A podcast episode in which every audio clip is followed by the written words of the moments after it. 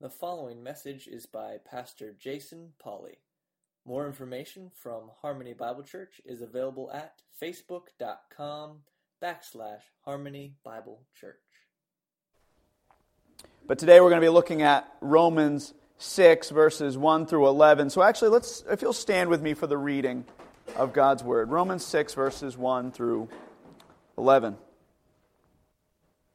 What shall we say then? Are we to continue in sin so that grace may increase? May it never be.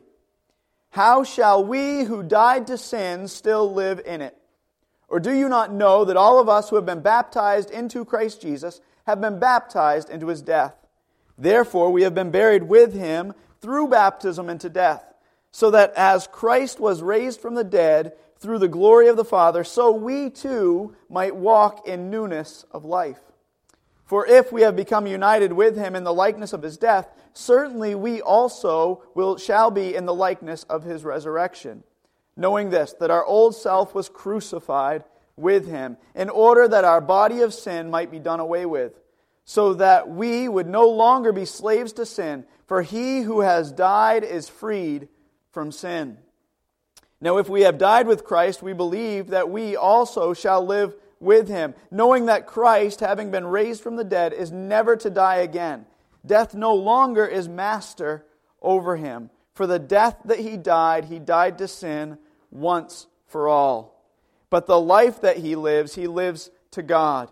Even so, consider yourselves to be dead to sin, but alive to God in Christ Jesus.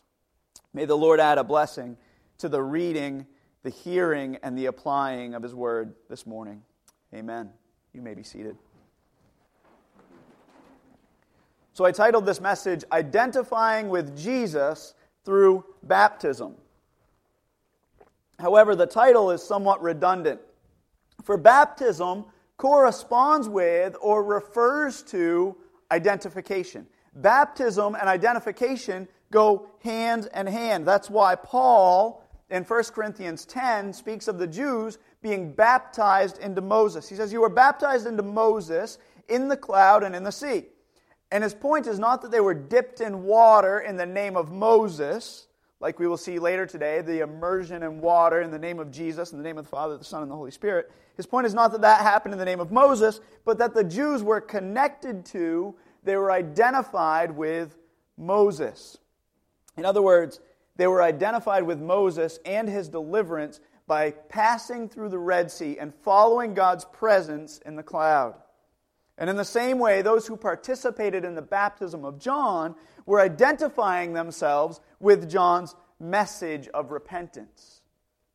So while the word baptizo simply means to immerse, one can clearly see how being baptized or immersed into Jesus refers to being permanently connected to, permanently identified with Him. So when Paul here talks in Romans 6 about being baptized into Christ, he's talking about the very same thing we've actually been talking about in 1 Corinthians, especially 1 Corinthians 6, where we read that our bodies are both members of Christ and a temple of the Holy Spirit who is in us. That we are in Christ and Christ is in us. That's what 1 Corinthians teaches again and again. And that's why we talked about that unique connectedness that we have with Christ, that forever connectedness between Christ and his followers that is demonstrated in marriage. And we specifically talked about is demonstrated in the marriage bed, that there's this forever connectedness that we're living out, that we're playing out in that. And that we are indeed identified with Christ. So, with that in mind, let's dig a little deeper into our text. The first point in our sermon outline is number one, we identify with his crucifixion. We identify with Christ's crucifixion. Paul begins this section here in Romans 6 by saying, What shall we say then? Are we to continue in sin so that grace may increase? He's just talked about the more we sin, he's talked about the beauty of the gospel that as sin has increased, so is grace. That, that sin cannot nullify grace, that there's, there's no sin that is too big for grace to handle. He says, Grace has covered all of your sin. But then he says, So does that mean that we should continue in sin? That God may be glorified, that he'll, he'll give more grace. And he says, May it never be. May it never be. That is not the way we are to live. And he goes on to say, How shall we who died to sin still live in it? You're dead, you've died to sin. Why would you live in sin? Why would you subject yourselves to slavery when you've been set free? You've been enslaved and set free, and you return to sin like a dog returns to its vomit, Scripture says. He says, How shall we who died to sin still live in it? Did you catch that? It's incredible. He says, We have died to sin. And he goes on to say exactly what that means by what he means by that statement. He says, Or do you not know, implying that they should know, he says, Do you not know that all of us who have been baptized into Christ, all of us who have been identified with, connected to Christ, all of us who have tasted salvation, all of us who have been baptized into Christ have been baptized into his death. Now, in an effort to avoid any confusion here, please understand that Paul is not just talking about water baptism. His language certainly is intentional in pointing to the act of being baptized in water. He has this in mind, and he knows that as he talks about baptism, his readers will naturally think of their own baptism. They'll think of being immersed in water. And hopefully, that as, as we go through this text, you remember and think back to your own baptism. That when you, when you were indeed baptized in water, if indeed you were. But Paul has something far greater in mind here as well. You see, Paul never disconnects the physical act of water baptism from the spiritual reality that it represents. In other words, it's important for us to remember that water baptism is an outward expression of an inward reality. That water baptism is an outward expression, it's, a, it's an acting out of what is already happened in us. I often say when we take communion that we're putting on a play. And in some sense, we are. We're acting out the gospel every month. When we celebrate communion, and when we celebrate communion coming up on Monday, Thursday, we're going to be acting out the gospel. It's like putting on a play. And in the same way, baptism is an acting out of the gospel. And it's not just an acting out of Christ's death, burial, and resurrection, by the way, but it's also an acting out of our death, burial, and resurrection as we'll see from today's text. Often we think of baptism as an acting out of what Christ, what, what happened when Christ was, uh, when he died, when he was buried, and when he was risen to newness of life. But in, in some sense, it's also a picture of our death, our burial, and our resurrection. See, just as communion does not save us, but points back to what Christ has already done, points back to the fact that Christ has already saved us, so we must also realize that baptism does not save us, but points back to what Christ has already done in us and for us. That's, by the way, why it's appropriate only for believers to be baptized. Just like we say it's appropriate for believers to partake of communion because it's a picture of what Christ has done for that believer. In the same way, it's only appropriate for believers to be baptized because it's a pointing back to what Christ has done for that person. So we, we don't baptize babies, we baptize those who can make a profession of faith. We do not stand with some who say that baptism replaces circumcision or replaces the act of circumcision in the, in, uh, the New Testament. While I respect many who hold that position, I think we clearly look at the New Testament scriptures and we see even when the issue of circumcision comes up, and should believers be circumcised? The, the topic of baptism is never mentioned. Not once did any apostle say, Whoa, wait a minute. And of course we shouldn't be baptized. We've got baptism. Oh, we shouldn't be circumcised. We've got baptism. Remember? That's never brought up. Instead, they say, Why would you place somebody under this burden of circumcision? Baptism does not replace circumcision. It's not pointing forward to a promise, but instead pointing back to the fulfillment of a promise that has happened in the life of a believer. So when we read that we've been baptized into his death, please know that Paul is not saying that the act of water baptism causes us to die, but instead it points to the fact that we have died. Baptism does not bring about spiritual change. Instead, it's a reenactment of what God has done. See, identifying with the crucifixion is not merely to say that we relate to the suffering of Jesus. So when I talk about that, that baptism identifies us with the crucifixion, it's not that we somehow say, well, I relate to the crucifixion. I understand in some way that story resonates with me. Instead, we identify with the crucifixion because the Bible teaches that we were crucified with him. That when he was crucified, that believers, we as believers, were crucified with him. Colossians 3 3 says, For you have died, and your life is hidden with Christ in God. 2 Corinthians 5 14, and then in verse 17, For the love of Christ controls us, having concluded this, that one died for all, therefore all died. Therefore, if anyone is in Christ, verse 17, he is a new creature. The old things passed away. Behold, new things have come. Galatians 2:20. I have been crucified with Christ, and it is no longer I who live, but Christ lives in me. Galatians 5:24. Now those who belong to Christ Jesus have crucified the flesh with its passions and desires. See, Scripture teaches that all who are in Christ have died with him. And this obviously does not refer to physical death, right? Most of us, hopefully all of us here today, as we sit here, are not experiencing physical death. Hopefully we are alive physically. But instead, it points to the fact that we are, by faith, joined to the death of Christ on the cross. In other words, we identify with his death because there's a union, there's a connectedness that exists between us and Christ that makes his death on the cross appropriate payment for our sins. See, without that connection, without that union, his sacrifice is still sufficient payment. Without that connectedness to Christ, it's not as though his sacrifice wasn't sufficient payment, it's just that it's not applied to our account. One of the things that's become popular in every public place is these AEDs, these automated uh, external defibrillators. I don't know if you've seen them. You see them in churches, you see them in Walmart, you see them everywhere. Because people's hearts stop, and you place these patches, these little defibrillator patches on somebody's chest, and it shocks their heart, it shocks their heart back into beating again. It, it jumpstarts their heart, and a connection is made where they're brought back to life. But the thing with those AEDs, if the pads are not placed on the chest, if there's no proper connection made, they may have the power to save, but they don't save.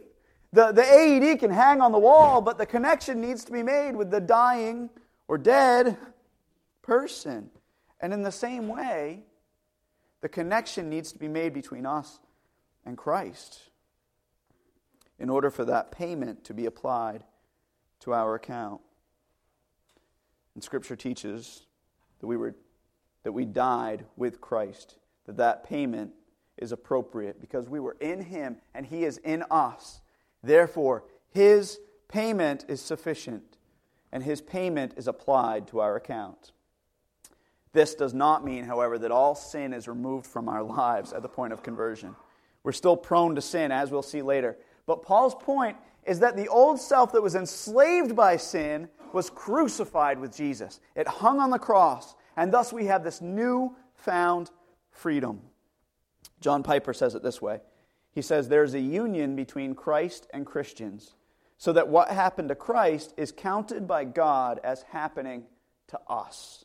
His death is our death.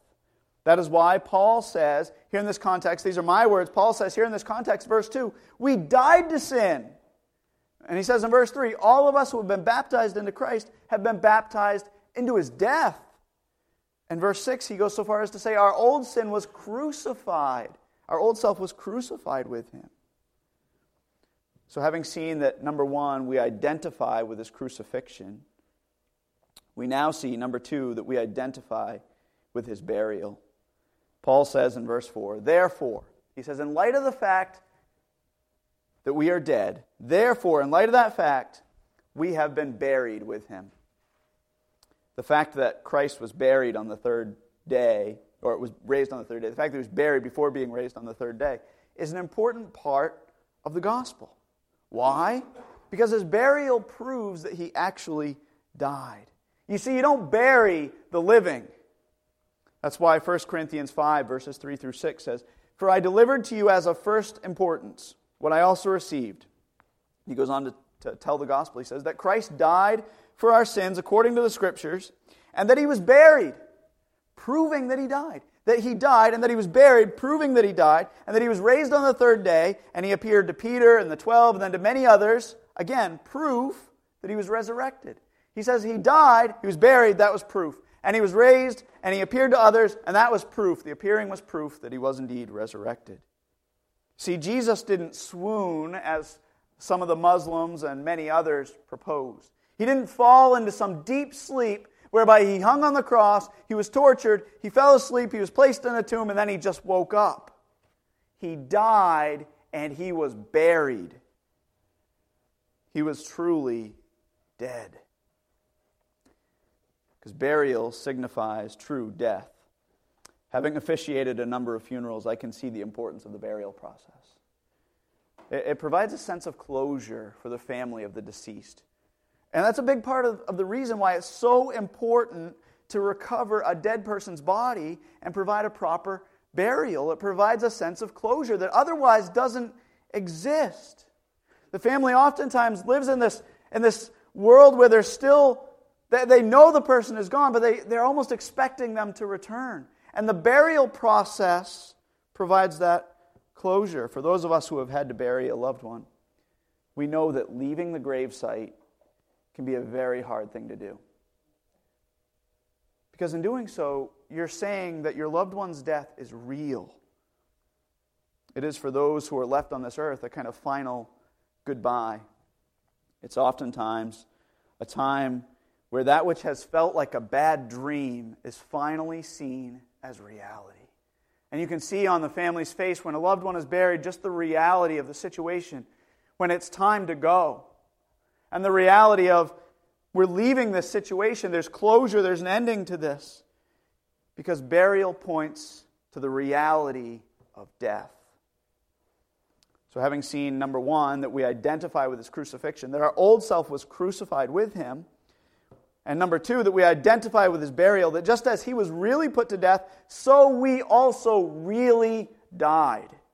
It wasn't as though we suffered, it wasn't as though that we suffered in Christ, we died in Christ. The old self was really dead, it is really finalized. Our old self was proven to be dead. By the way, that's why somebody is baptized once, right? They're baptized once because this points, the, the act of water baptism points to something that happened once and for all. They didn't continue to die, they truly died. The old self died and they were raised to newness of life. So we don't need to be baptized again and again and again. It's something that we demonstrate what Christ did for us once.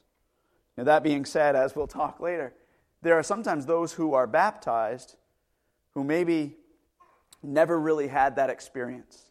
And it's not that they are being baptized again, but they are indeed being baptized for the first time ever. So we see that we identify with his crucifixion. Our old self was crucified with him. We identify with his burial, that we were truly dead, truly dead. Now we see, number three, we identify with his resurrection. Look at verses 4 through 5 again. Verses 4 through 5 of Romans 6 says this Therefore, we have been buried with him through baptism into death, so that, as Christ was raised from the dead through the glory of the Father, so we too might walk in newness of life. For we have become united with him in the likeness of his death. If we have become united with him in the likeness of his death, certainly we shall also be in the likeness of his resurrection. You see, for the believer and for the unbeliever, burial points to something much different. For the unbeliever, burial is a sign of finality. But for the believer, in some sense, it is a sign of finality, but it's also a sign of expectation because we understand the resurrection. We understand that we are indeed raised with Christ. So it doesn't speak any less to the reality of death, but for the believer, burial points to the hope that we have, the hope in the resurrection of our bodies. 1 Thessalonians 4, verses 3 through 18 says this But we do not want you to be uninformed, brethren, about those who are asleep, so that you will not grieve as do the rest who have no hope. For if we believe that Jesus died and rose again, even so God will bring with him those who have fallen asleep in Jesus. For this we say to you by the word of the Lord that those who are alive and remain until the coming of the Lord will not precede those who have fallen asleep. For the Lord himself will descend from heaven with a shout with the voice of the archangel and with the trumpet of God, and the dead in Christ will rise first. Then we who are alive and remain will be caught up together with them in the clouds to meet the Lord in the air. And so we shall always be with the Lord. Therefore, comfort one another with these words. It's a beautiful text. It's a beautiful text of the reality that when a believer is buried into the ground, there's a picture of finality, but there's also a picture of future expectation and hope. That we, we're buried in the ground, looking forward to the day when Christ returns, right? The Lord Himself will descend from heaven with a shout, with the voice of the archangel and the trumpet of God, and the dead in Christ will rise first. What a picture of hope. That the dead in Christ will come up out of the ground. That we bury our loved ones, fully expecting them to be raised to newness of life. It's a wonderful reality. But when Paul speaks to being united with Christ in his resurrection, he doesn't just mean the future resurrection of our bodies. He certainly means that, but he's also referring to the newness of life that every believer now has in Christ. He's talking about the hope that we now have, the newness that we now have in Jesus. As Jesus said in John 3 3, he said, Truly, truly, I say to you, unless one is born again, he cannot see the kingdom of God. He says, You must be born again. You must be made new. And this is indeed what happens when one is transferred from the kingdom of darkness to the kingdom of light. We're made new. We're born again. The old self is crucified, it's put to death, and we are raised to newness of life. Praise God for that. I remember I, I grew up, as you know, in Waldoboro. I didn't grow up as a believer, became a believer at 19 years old. I remember working in ministry at uh, First Baptist in Waldoboro, and I remember people coming in and going, What are you doing here? Right? Now, literally, what are you doing here? And I, I wanted to say, I don't know who you're talking about. Who, who are you referring to? Well, you're Jason Polly, right? Uh, no, he's dead. Is what I wanted. I want to say, no, uh, he's dead. He doesn't exist anymore. I'm new. I was born uh, just a couple of years ago, actually. You see, the guy you're talking about, he died. Because in reality, the old Jason is dead. He's gone. A new Jason lives. So the question we must ask as we work through this text is if we're already dead in our trespasses and sins, right, which Scripture clearly, clearly teaches, and I talk about week after week, if we're already dead in our trespasses and sins, how did we die? Why does Paul say, he says again and again, you're dead in your trespasses and sins, and now he says, and you died, so you could be raised to newness of life. How do the dead die? The answer is that the old self, the old self has been crucified, right? That the old self has been crucified with Christ, and we've been raised to newness of life. In other words, that the old self, which was dead and was waiting for the full consummation of death, namely eternal separation from God and hell, was crucified. That our dead selves that were waiting for the full consummation of that death was crucified. And we were raised to newness of life. So now we await the full consummation of our resurrection that I've been raised to newness of life, and now I'm waiting out the full consummation of that newness of life, namely eternity in heaven with God. So there's this already but not yet picture that is painted by Paul. So, having seen that we identify with his crucifixion, that our old self was crucified, we identify with his burial, that our old self was proven to be dead, finished, ended, once and for all. Number three, that we identify with his resurrection, that just as he was raised from the dead, so too were we in him. Now, fourthly and lastly, we see that we identify with his victory. Praise God. We identify with his victory. Look at verses 6 through 11 with me. Romans 6, 6 through 11. Paul says, Our old self was crucified with him in order that our body of sin might be done away with, so that we would no longer be slaves to sin. For he who has died is freed from sin. Now, if we died with Christ, we believe that we shall also live with him, knowing that Christ, having been raised from the dead, is never to die again. But death no longer is master over him. For the death that he died, he died to sin once for all. But the life that he lives, he lives to God. Even so, Paul says, consider yourselves dead to sin, but alive to God in Christ Jesus. When Paul says in verse 6 that our old self was crucified with him, in order that our body of sin might be done away with, he's not referring to sin no longer existing in our lives. He doesn't say, Christ died so that you no longer need to struggle with sin. If you had a picture into my life this past week, you would recognize that there very much was indeed a struggle with sin.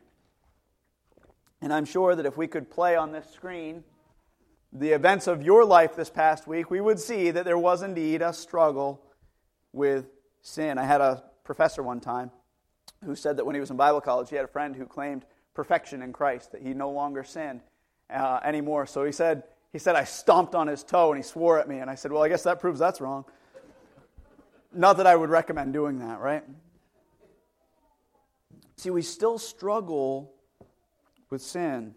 But Paul says that the body of sin, the old self was crucified in order that the body of sin might be done away with. So, what does this done away with mean? The Greek word is katargeo. It's a great word, katargeo, which carries the idea of rendering inactive or invalid, of being completely stripped of power.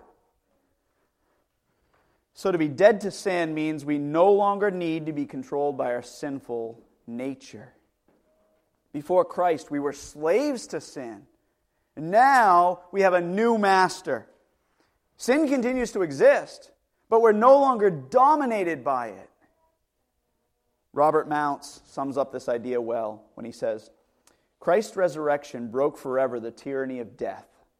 That cruel master can no longer exercise any power over him. The cross was sin's final move. The resurrection was God's checkmate. The game is over. Sin is forever in defeat. You see, Jesus, through his death on the cross, defeated sin and death. And as members of his body, we too are participants in that victory. That we were in Christ and that his victory is our victory. Not that we don't battle sin, but that we can battle sin. You see, prior to 19 years old, I didn't battle sin. But this past week, I battled sin. We still face temptation, but now we can strive against it. We can live in victory today, knowing that sin has been stripped of its power in our lives. It's nothing more than a defeated foe. It's a defeated foe in the throes of death. Sin and death has been stripped of its power. So, to review, we identify with his crucifixion that our old self has been crucified. We identify with his burial, that our old self was proven dead, that it is finished, it is done. We identify with his resurrection, that just as he was raised from the dead, so too are we. And we identify with his victory, that our body of sin was done away with. It was stripped of its power through his putting death to death. See what died? Death died. Death died on the cross. Therefore, it's stripped of its power. So, how do we, as Harmony Bible Church, both individually and collectively, specifically, apply all of this to our lives? How do we take this and live in light of it? Well, number one, we need to examine ourselves to see that we have indeed been identified with, connected to Christ. So we need to surrender our lives to the Lord Jesus Christ. In order to live, we must die. We must lay down our lives. We must be willing to die in order to live. We have to remember that if we are a believer, that He is in us and we are in Him. But if we are not a believer, that sin has mastery over our lives. Instead, we need to identify with Him, identify with His crucifixion, His burial, His resurrection, and ultimately His victory. If you're not a believer, if you're not a follower of Jesus Christ, I would encourage you to come talk to me after the service, to talk to Bill, to talk to Mark. We would love to talk to you about what it means to be a follower of Jesus Christ. I assure you, it's not saying a prayer, it's not walking an aisle, it's not any of those things. That those are maybe evidences of a life that's committed to Christ. But in and of themselves, they don't produce a life that is in Christ. But instead, something miraculous happens. That when we become a follower of Jesus, when we become a believer in Jesus Christ, that we are identified with Him, we're forever connected to Him, that we are nailed to the cross, that somehow God transports us back in time so that at the crucifixion we are nailed to the cross with Him, that the old self is dead and buried, gone, and that we're raised to newness of life with His resurrection, and then we're given victory through His victory. And I encourage you to speak to us more about what that means if you are not a follower. But if you are a follower of Jesus Christ, I encourage you to follow the Lord in the waters of baptism. It's an act of obedience, it's an outward sign of an inward reality. If you are a follower of Jesus Christ, it's an opportunity for you to preach the gospel. As Mark said earlier, it's a, it's a simple step, it's a baby step, it's a first step, so to speak. And I would challenge you, I would say, if you're a follower of Jesus Christ and you're not willing to get wet, what are you willing to do? Right? The scripture is plain. It says, Follow the Lord in the waters of baptism. Act out this sign, this outward sign of an inward reality. I would encourage you to make that bold proclamation of the reality of what He's done for you. And thirdly, I would encourage all of us to live in light of the gospel, to daily identify with His crucifixion and burial to remember that the old self is dead, that we no longer need to live in the deeds of the flesh, that sexual immorality and lying, that those things, that greed, that the deeds of the flesh, that those things are things we no longer need to live in, but instead, that person is dead. It no longer has mastery. Those things no longer have mastery over us. But instead, we daily identify with his crucifixion and burial. We daily identify with his resurrection, that a new self has been born. And we can now live out the fruit of the Spirit love, joy, peace, patience, kindness, goodness. That those things should be evident in our lives as we identify with his resurrection, that we too have been raised to newness of life. And then we daily identify with his victory. That we can live in expectation and freedom. Freedom knowing that sin no longer not only has mastery over us, but the effect of sin has been stripped away. The power has been stripped away because Christ paid the penalty. And some may say, What shall we say then? Are you saying that we can go and live any way we want because sin has been stripped of its power? And I say, May it never be. That's Paul's point. Sin has been stripped of its power in your lives. Why would you sin any longer? Instead, live for the Lord. Battle sin. Fight daily, living in light of the gospel, remembering what he did for you in his crucifixion, his burial, his resurrection, and remembering that you are partakers in that. So, as we come to the part of the service where Mark is actually going to follow the Lord in the waters of baptism. I would encourage you to think about it in this way that it is pointing to Christ, Christ's crucifixion, his burial, right, his resurrection, his being raised to newness of life, his victory over sin, but it's also pointing to Mark's crucifixion, his burial, his resurrection, and being raised to newness of life. That it's not just that Christ did those things, but that Christ did those things and that Mark was in Christ and is in Christ. That it is an act of obedience saying, I am connecting myself with Christ, I'm identifying myself with Christ, not because I need saving, but because I am identified with Him because I have been saved. It's a glorious picture of praise, what Christ has done for us. Let's pray, and then I'm going to have Mark come up and follow the Lord in that way. Father God, I thank you for your grace. Thank you for the mercy you've shown us. God, I pray that you would indeed be with us. God, that you'd give us a beautiful picture of the gospel. Help us to have eyes to see this picture that is going to be presented before us, to see it in a marvelous way, to see it in such a way that you are indeed glorified. God, I pray that as we look to this baptism, not just our baptism by water, but instead the grace that you showed us through our spiritual baptism, our being born again, the dying of ourselves, the being raised to newness of life, and the victory over sin that we now have. God, be with us, encourage us, bless us, be with Mark God, I pray that you'd work mightily in his life and use this act of obedience as a means to encourage him and take further steps of obedience in you. We pray all these things in Christ's name. Amen. Thank you for listening to this message from Jason Polly, pastor of Harmony Bible Church in South Thomaston, Maine. Feel free to share this message with others, and we invite you to connect with us on Facebook at facebook.com backslash Harmony Bible Church. God bless you, and to God be the glory.